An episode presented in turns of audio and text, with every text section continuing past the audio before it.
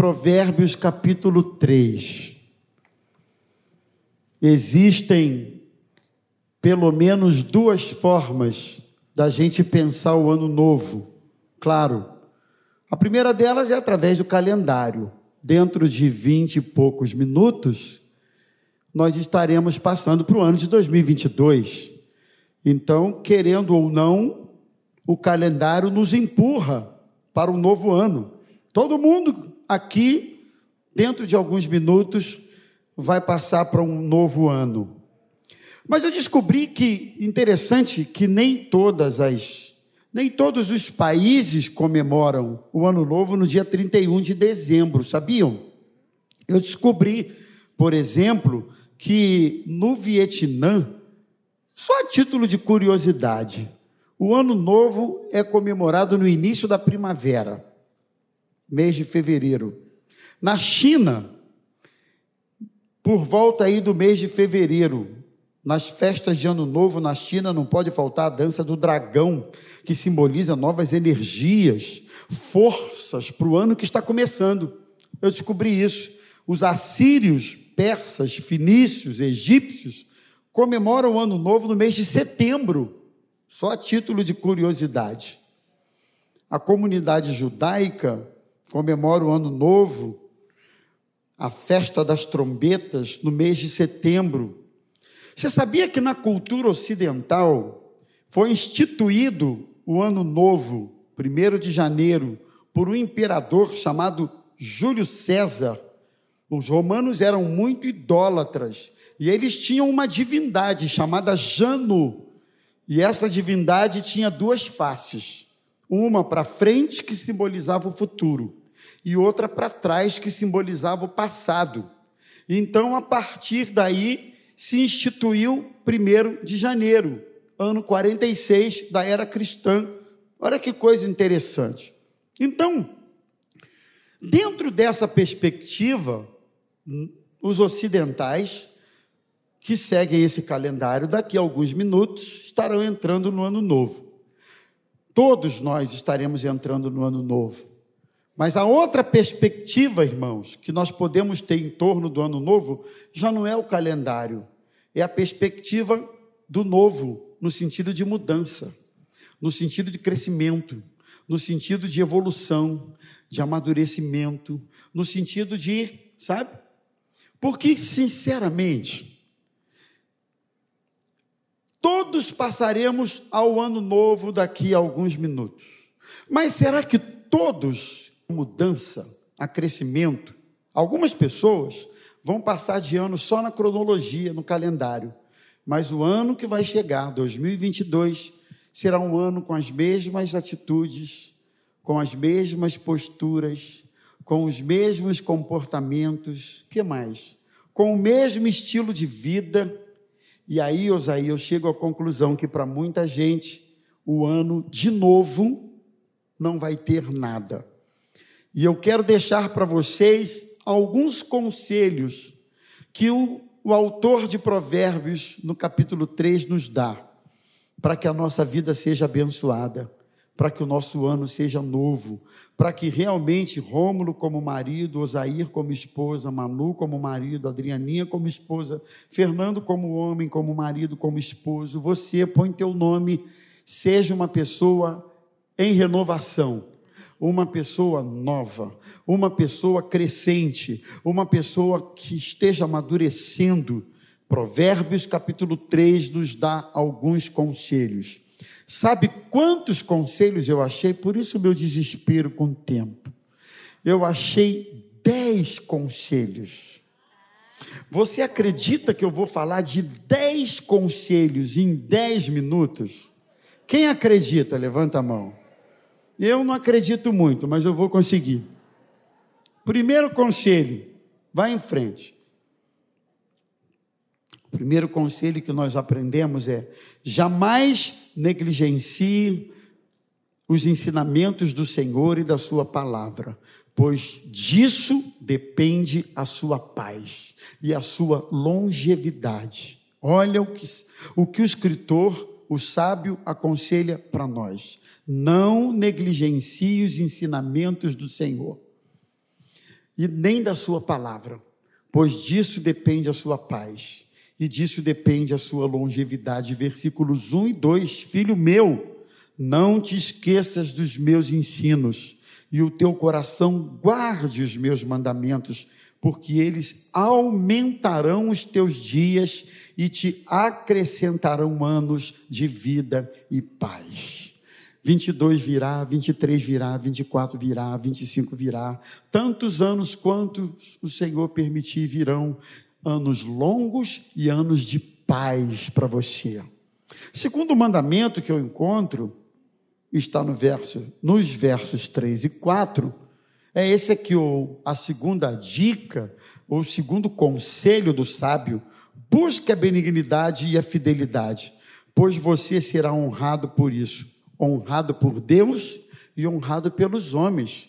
No ano novo, para que sejamos novos, para que melhoremos, para que possamos crescer, olha o que ele diz: busque a benignidade, busque a fidelidade diz assim: Não te desamparem a benignidade e a fidelidade, atas ao seu pescoço, escreve-as na tábua do teu coração, e acharás graça e boa compreensão diante de Deus e também diante dos homens. Então, quer um ano novo realmente novo? Esse é o segundo conselho que a gente aprende. O terceiro, Cuidado com o excesso de confiança em você mesmo e na sua própria capacidade. Tem gente que confia tanto nele, né, nela, eu sou tal, eu sou o cara, eu sou. Aí a Bíblia diz assim: cuidado com esse excesso. Um pouco de autoconfiança é bom, a psicologia diz isso. Um pouco de autoconfiança é saudável. Um pouco de autoconfiança ajuda a gente mas o excesso, a coisa de eu achar que eu sou e eu sou, olha o que a Bíblia diz: confia no Senhor de todo o teu coração e não te estribes no teu próprio entendimento. Reconhece-o em todos os teus caminhos e é Ele quem endireitará as tuas veredas. Que conselho bom!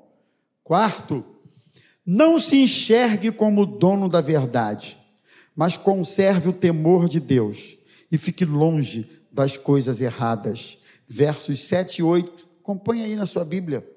Não sejais sábio aos teus próprios olhos, teme ao Senhor e aparta-te do mal. Isto será saúde para o teu corpo e refrigério para os teus ossos. Então, você não é o dono da verdade, Fernando. Eu não sou o dono da verdade. Zazá não é a dona da verdade. Clério não é o dono da verdade. Eu conheci um pastor que ele dizia assim: nem eu estou certo, nem você está certo. Quem está certo é Jesus. Lembra dele? Quem está certo é Jesus. Quer saber? Quem está certo é a palavra de Deus. Eu e você somos passíveis de equívocos o tempo todo. Quinto conselho Seja fiel a Deus com os recursos que Ele tem dado a você. O Senhor acrescentará porções maiores sobre a sua vida. Você crê nisso? Eu creio. Você crê que se eu for fiel e você for fiel sobre essa porção que Deus tem dado a você, na fidelidade do pouco, Deus vai acrescentar porções maiores sobre a sua vida? Você crê? Eu creio. Seja fiel. Na verdade, não é que seja pouco, mas é a porção que Deus colocou na sua vida. Seja fiel, honra o Senhor com os teus bens e com as primícias de toda a tua renda, e se encherão fartamente os teus celeiros. E nós queremos, na autoridade da palavra de Deus, profetizar sobre a sua vida, na autoridade da palavra de Deus. Não é que eu tenho poder, não, que eu não estou nada, não, mas é a palavra de Deus os teus celeiros serão fartos, e os, e, o, e os teus lagares transbordarão. Vai transbordar na presença do Senhor, Ele vai te conceder infinitamente mais além daquilo que você pediu ou pensou, segundo o seu poder que opera em nós. Sexto conselho, Eu achei esse muito interessante. Se a disciplina e a repreensão do Senhor vierem sobre você em 2022, não despreze, porque Deus repreende aquele que ama. Ah, disciplina, pastor, em 2022, quem sabe? Puxão de orelha de Deus, quem sabe? Um ajustezinho santo de Deus para mim, para você, quem sabe? Só quem pode dar ajuste com os meus filhos sou eu e ela. Somos os pais. Só quem pode fazer ajustes com o Manuzinho, Manuelinha e o, e o, e o Miguelzinho é o, o Emanuel e a Adriana, porque eles são os pais. Eu não aceito que ninguém faça ajuste com os meus filhos. A autoridade sobre eles sou eu e a minha esposa. A autoridade sobre a sua vida, máxima, plena, perfeita, completa, que não erra, que não falha, que não mente, que não se engana, é o Senhor e a Sua palavra. Se Deus repreender você no ano que está chegando, aceite, porque significa que você é filho de Deus e só é repreendido quem tem um pai. Quantos têm um pai aqui? Então, se a repreensão vier, aceite, que é bênção para a sua vida. Não temas o pavor repentino, avança aí, nem a arremetida dos perversos quando vier, porque o Senhor será a tua segurança e ele guardará os teus pés. Não tenha medo do pavor repentino. Não tenha medo da arremetida dos perversos. O que me pode fazer perverso? Nada. Nem um fio do meu cabelo cai, se o meu bom Deus não permitir que isso aconteça. A minha vida está nas mãos do Senhor. Nenhuma arma forjada vai prevalecer contra você. Nenhum mal articulado vai prevalecer sobre você. Nenhum tipo de dardo inflamado do diabo que alguém possa lançar para te ferir, te machucar, te entristecer, te colocar para baixo, nada disso vai prevalecer sobre a sua vida, porque é o Senhor quem guardará os teus pés. Verso 25 e verso 26. Amém, meus irmãos? Não temas o pavor repentino. Ele nos dá um outro conselho, que está nos versos 27 e 28. Seja um abençoador. Deus se agrada de gente assim.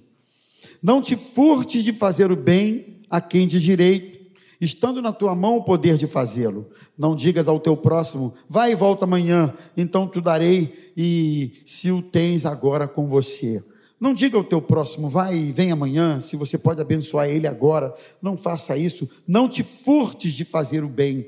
Que 2022 você não só receba, que eu não só receba, mas que 2022 você possa ser um doador, você possa ser um abençoador, você possa ser alguém que alguém que abençoe, abençoe as pessoas. Tem gente que só quer ser abençoado, só quer me dar, me dar, receber e me dar e me dar. Não, irmão. A bem-aventurança maior está em você dar, Dai, diz a Bíblia, e ser-vos a dado boa medida, recalcada, sacudida, transbordante, virão sobre o vosso regaço. Seja um abençoador. Quantos podem levantar a mão e dizer: Eu quero ser um abençoador, eu quero ser um abençoador com os meus lábios, eu quero ser um abençoador com a minha voz, com a minha fala, eu quero ser um abençoador com os meus gestos, com o meu olhar, com as minhas atitudes. Eu quero ser um abençoador em 2022.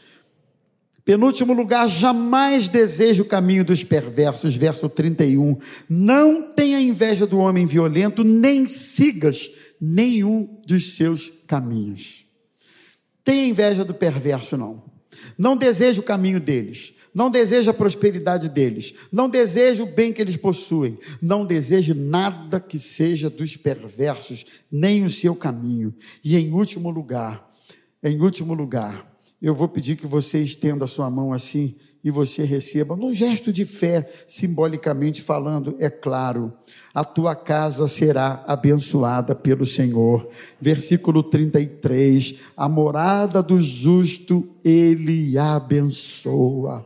O lar do justo, ele abençoa. Os irmãos já cantaram aqui, mas eu quero reiterar o que foi falado através da canção: que ele te abençoe e te guarde, que ele faça resplandecer o seu rosto sobre ti e tenha misericórdia de ti, que ele sobre ti levante o seu rosto e te dê a sua paz sobre você, sobre a sua casa. Irmão, que perturbação do inferno alguma chegue sobre a sua casa, que o Senhor esteja guardando você, em nome de Jesus, que a graça maravilhosa de Jesus, que nos perdoa, que nos absolve, que nos dá o que nós não merecemos, que ela esteja sobre você, que o amor de Deus, infinito, insondável, perfeito, pleno e maravilhoso, esteja sobre o seu coração, que Cristo possa derramar sobre o seu coração o seu amor, para que você ame as pessoas como elas são, não tente mudar as pessoas, ame-as do jeito que elas são, e que o consolo do Espírito Santo, você não sabe nem eu, mas a qualquer momento você pode vir a precisar deste consolo, como nunca na sua vida, como hoje o nosso irmão Marcos está precisando, e tantos outros irmãos, que se vier um tempo difícil, que não falte o consolo do Espírito Santo sobre a sua vida. Fique de pé na presença do Senhor e aplauda ao Senhor Jesus. Seja alguém novo, que o ano novo seja novo.